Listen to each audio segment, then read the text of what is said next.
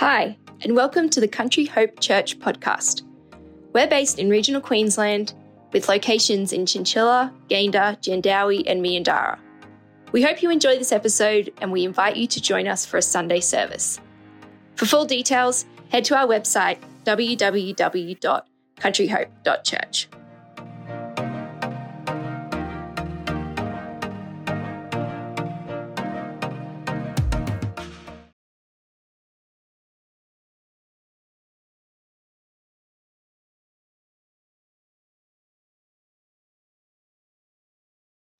Is God good when everything goes bad? Is God worth trusting when you lose everything you have? They're good questions to ask. I'll ask them another way. If God exists, why does He allow bad things to happen to good people? Why does He allow tragedy to happen? Just this week, um, I went to the gym, and you think in the gym no one's going to approach you with existential questions. But as soon as I walked in the gym, the first person that saw me came to me and said, I kind of believe in God. At least I did until a couple of weeks ago. And we had a tragic death in town, a young 16 year old boy who got killed in a work accident. And he said to me, I was thinking about coming to church and believing in God, but now I think either God can't exist or if he does, he's not a very nice person to allow this to happen to this family. They're good questions, they're fair comments. And this is the dilemma we face is that it's easy to trust in God and easy to tell other people about God when things are going well. But what happens if you lose everything? Do you keep trusting in God? What happens when you're going through unimaginable, unimaginable grief? Uh, it's a lot harder to trust in God then. Yet we keep with that word hope. Uh, hope is such a big thing for us. Uh, people have struggled with this dilemma of what happens when something really bad happens. They've been struggling with this since the very first grief ever happened. Maybe when Cain killed Abel and Adam and Eve had to deal with their grief. God, where are you in all of this?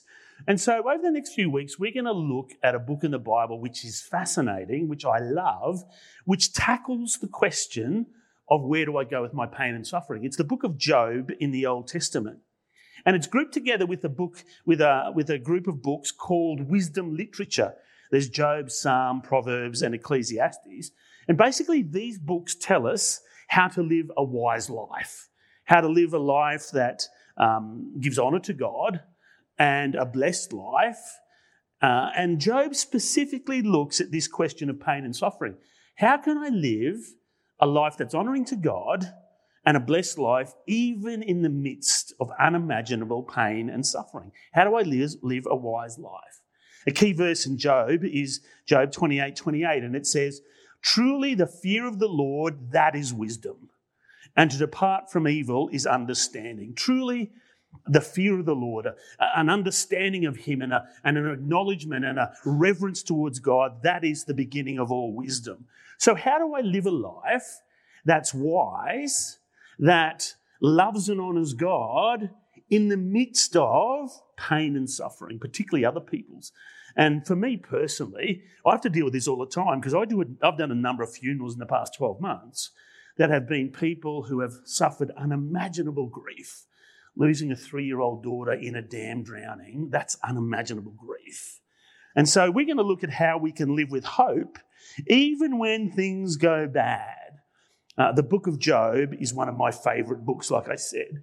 Now, a lot of people here mightn't have actually read Job or really know much about it. So, the first thing we're going to do is get a general overview of the book. But I'm not going to do it myself. Instead, we're going to watch an introduction to Job from a website called Spoken Gospel.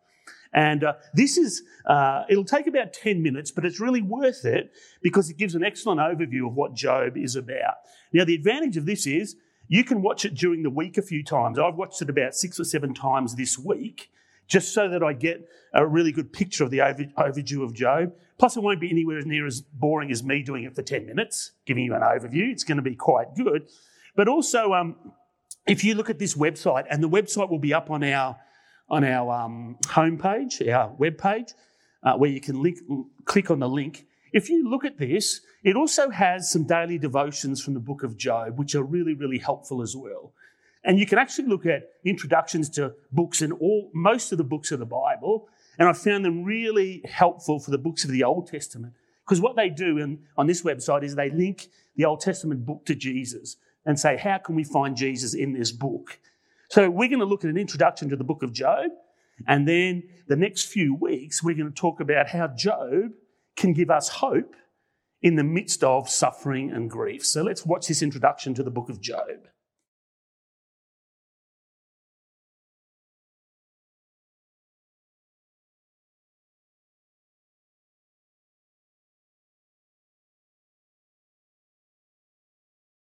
How good was that? That was brilliant. I suggest you watch that a few times this coming week. Every time I watch it this, this past week, um, man, it made me, it just is fascinating. And the book of Job uh, is God good when everything goes bad? Is God worth trusting when you lose everything you have? The first two chapters of Job are amazing, disturbing, enlightening, and faith building. They're amazing chapters. It starts with the introduction of Job, and he fears God, fears God and shuns evil. Uh, God says, Is there anyone as upright as Job in all the world? He is upright, he is blameless, he's wealthy as well. He's got children and livestock and land. He's described as the greatest man in all the East. He had such a great relationship with God that he even offered sacrifices on behalf of his children in case they held anything against God in their hearts. So here's a man that loved God with everything he has, but was really, really successful and wealthy. A great man. Uh, it's easy to think he's successful and wealthy because he loves God. And that's the accusation the devil brought. The devil came to God and said, uh, Job loves you and worships you because you've got a hedge around him and you've prospered him. He loves you because of what, he, what he gets out of this. In other words, it's a transaction. You bless Job, so he loves you back. And the devil brought that accusation to God. And God said, All right, let's see what happens. I'm going to take the protective hedge away from Job. You do what you have to, just don't lay a finger on him and see what happens. And I'll read what happened in Job's life. It says, One day when Job's sons and daughters were feasting and drinking uh, wine at the oldest brother's house, a messenger came to Job and said, The oxen were ploughing and the donkeys were grazing, but the Sabaeans attacked and made off with everything. They put all your servants to the sword, and I'm the only one who escaped to tell you. While he was still speaking, another messenger came and said, The fire of God fell from heaven and burned up all your sheep and the servants, and I'm the only one who escaped to tell you. While he was still speaking, another messenger came and said, The Chaldeans formed a raiding party and swept down and made off with all your camels and they put all your servants to the sword, and I'm the only one who's escaped to tell you. So basically, Job's lost everything that he owns. All his wealth has gone like that, all his inheritance for his children. While he was still speaking, another messenger came and said, Your sons and daughters were feasting and drinking at the oldest brother's house. When suddenly a mighty wind came in from the desert, struck the four corners of the house, it collapsed, and they are all dead. And I'm the only one who escaped to tell you. How does Job respond to this? Like, it's one thing to praise God when you're on top of things and things are going well, but what happens if you lose everything? What does Job do? Those two questions, once again. Is God good when everything goes bad? Is God worth trusting when you lose everything? This is Job's response. When Job heard this, he got up and tore his robe and shaved his head to show how sad he was. Then he bowed down to the ground and he worshipped God. I was naked when I was born, I'll be naked when I die. The Lord gave these things to me, the Lord has taken them away. Praise the name of the Lord. In all of this, Job did not sin or blame God. I want you to think about this for a minute. Job's response when he lost everything his wealth, his sons and daughters, when he lost everything, everything that was dear to him, he showed grief, tore his robe, he cried, he mourned. But in the midst of it, he bowed down and said, I will worship God in spite of. Now, that is faith. That is a faith that has hope that God is in control. And Satan, he came back and said, Okay, that was pretty impressive, but I didn't actually touch Job. Maybe if I inflict him with pain, maybe he'll change his mind then. And God said, Do your best just don't take his life. And so it says in Job 2 that, that Satan came and inflicted him with painful sores from the top of his head to the soles of his feet. Uh, most people think they were like boils, covered in boils. And it says Job took a piece of broken pottery to scrape himself because he was full of these pussy sores and he sat in his ashes in misery. So here's a guy that's lost everything and is now painfully inflicted, sitting in his misery as you would be. Then his wife comes up to him and says, Why are you trying to stay innocent? Just curse God and die. She's a lovely wife, isn't she? She's obviously supportive. Curse God and die. You've lost everything. Why are you keeping your faith? His answer is enlightening. Uh, the first sentence, I would never say this. You are talking like a foolish woman. Don't ever say that. But then he says, Should we only take good things from God and not trouble? In spite of all this, Job did not sin in what he said. And if we're going to understand Job and we're going to understand suffering and pain and grief, and if we're going to have hope no matter what we face, we have to get this truth that Job had established in his spirit right at the beginning of this book that God is not a transactional God. That God doesn't treat us in the way that we deserve to be treated. Now, that can be really confronting because it doesn't seem fair. Our temptation is to believe that God is fair, and so that if we are good, then God will treat us well. But if we are bad, God will treat us badly. But then what happens when good things happen to bad people? Well, there's two answers to that. Either the person isn't as good as they thought and they deserve God's punishment, or maybe God isn't as good as we thought and he can't be trusted. If we believe God is a transactional God, then it creates all sorts of problems for us. Uh, maybe when bad things happen to me, it's because I'm sinful and I deserve this. And then I begin to live in fear. How good do I have to be for God to bless me? How bad do I have to be before He starts punishing me? Uh, God isn't good and I lose my faith. And if we believe God is a transactional God and we get treated the way that we deserve to be treated from God, it creates all sorts of problems. Job's, Job's answer was simple God isn't a transactional God. Sometimes good things happen to us, and sometimes bad things happen. Generally speaking, if I live a godly life and I make good decisions, my life will be good. If I avoid getting drunk, if I don't sleep around, if I live a godly life, my life will be good. But sometimes bad things happen to good people and we can't explain them. They just happen. And this was the truth that Job had.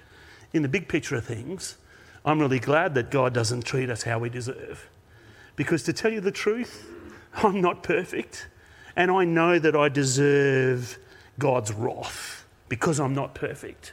But I also know that He sent His Son to take the punishment for my sin. And I know that I don't get treated how I deserve. Instead of punishing me, God gave His Son to die for me. And I know that truth. And so, right from the beginning of the book of Job, the question is God good when everything goes bad? Is God worth trusting when you lose everything you have? The answer is yes. Even if I don't understand it, and even if I'm in immense pain, and Job in here, he, he was grieving, he was weeping, he was sitting in his misery. At the end of chapter 2, you can find that he sat, sat for seven days with his friends without even talking to them. They just sat in silence together because the grief was so bad. But in the midst of that, he had this faith in God that couldn't be shaken because he believed in God. I don't know why these things are happening to me. I don't understand them. And the rest of the book of Job is all about him trying to process that. But the, but the beginning of my wisdom is to believe that I can trust him even when everything goes bad, that he is good even when I lose everything. He is good and I can trust him, and that he gave his best even when I didn't deserve it, so I could have eternal life. The advantage that we have is that we look at Job now through the lens of Jesus Christ. This is the advantage that we have is that we look at Job knowing that Christ came as the sinless one, and he took our pain and our suffering, and he took our punishment for us. And we have that advantage. Job, when he was alive, he trusted in God's salvation to come and hung on to God no matter what grief he went through. God, I still trust in you, even though I've lost everything, and even though I'm in so much pain, I make a choice to hang on to you. One of the guys, the guy that came up to me at the gym, he said to me this week, I was thinking about believing in God, but in the light of that, I can't really believe anymore. My question to him is if there is nothing, then what's the point? I only can keep going because I have something to hold on to, and that's faith in God. Believing that good will come out of anything and that God, in the end, will be honoured and justified. I have my faith in God. And if that's the only thing I have to hold on to, I'm going to hold on to it as tight as I can because I know that in the end, I will see his face. And so, over the next few weeks, we're going to look at Job as he continued on his journey through grief and look at what his uh, church friends said to him and look at the way they responded. And we're going to see that through the journey through Job, all he had to hang on to was trust in God. But in the end, he prospered because he kept faith in God. Maybe you're going through some tough stuff at the moment. Maybe you're even thinking, is God real? Like, I'm going through this stuff. Is he really good? Is he real? Is he? I'm going through so much stuff at the moment. Keep hanging on to God. Hope says, I will hang on to God no matter what, because in the end, I will be saved. In the end, I will hang on to Him. I can trust Him because in the end, He will see me saved.